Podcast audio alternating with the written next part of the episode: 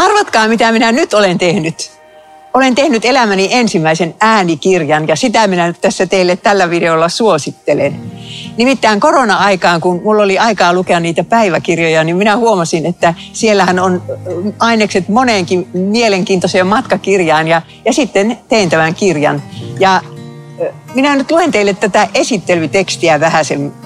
Ja täällä sanotaan näin, että Mailis Janatuinen kertoo vauhdikkaaseen tyylinsä seikkailuistaan kolmessa Aasian maassa, Bangladesissa, Nepalissa ja Myanmarissa, joissa hän on käynyt opettamassa paikallisille kristityille ilosanopiirin vetämistä.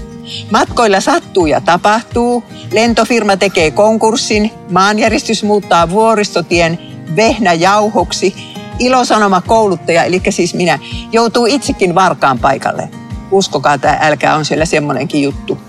Erityisen koskettavia ovat kuvaukset kohtaamisista paikallisten kristittyjen kanssa. Tämmöinen tämä kirja on. E, ja minä en oikein tiedä, että miten minä sitä mainostasin, mutta se henkilö, joka oli äänityksen tarkastaja, kristitty sisar, se lähetti minulle pitkän sähköpostin ja minäpäs otan teille muutaman kohdan tästä, että mistä hän tätä kirjaa kehu. Ja ensimmäinen oli se, että kerrontasi ja eläytymisesi tekstiin on lämmin, henkistä, miellyttävää, luonnollista ja aitoa. Ja toinen asia oli se, että oli puhuttelevaa kuunnella, miten koit Jeesuksen kulkevan kanssasi joka askeleella. Siellä oli niitä raamatulauseita välissä. Ja sitten Nepalin vuoristotiet loivat jännitystä matkaan monen muun asian ohella. Pidän tavastasi kuvata maisemia ja ympäristöä. Ja sitten jatkuu.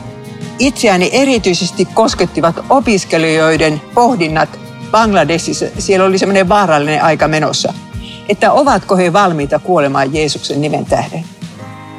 Semmoistahan opiskelijat eivät usein Suomessa pohdi. Ja sitten vielä lähetystyö avautuu kirjassasi konkreettisena.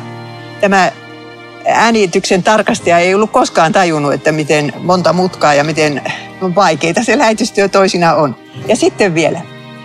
Minulle piiri näyttäytyi toimivana menetelmänä, joka antaa jokaiselle mahdollisuuden tutkia, osallistua ja oivaltaa. Sanot lopussa, että ilosanomapiiri kysymysten tarkoitus on johdattaa ihmisiä ristin juurelle ja sinne minäkin tulin johdatetuksi tämän kirjan kautta.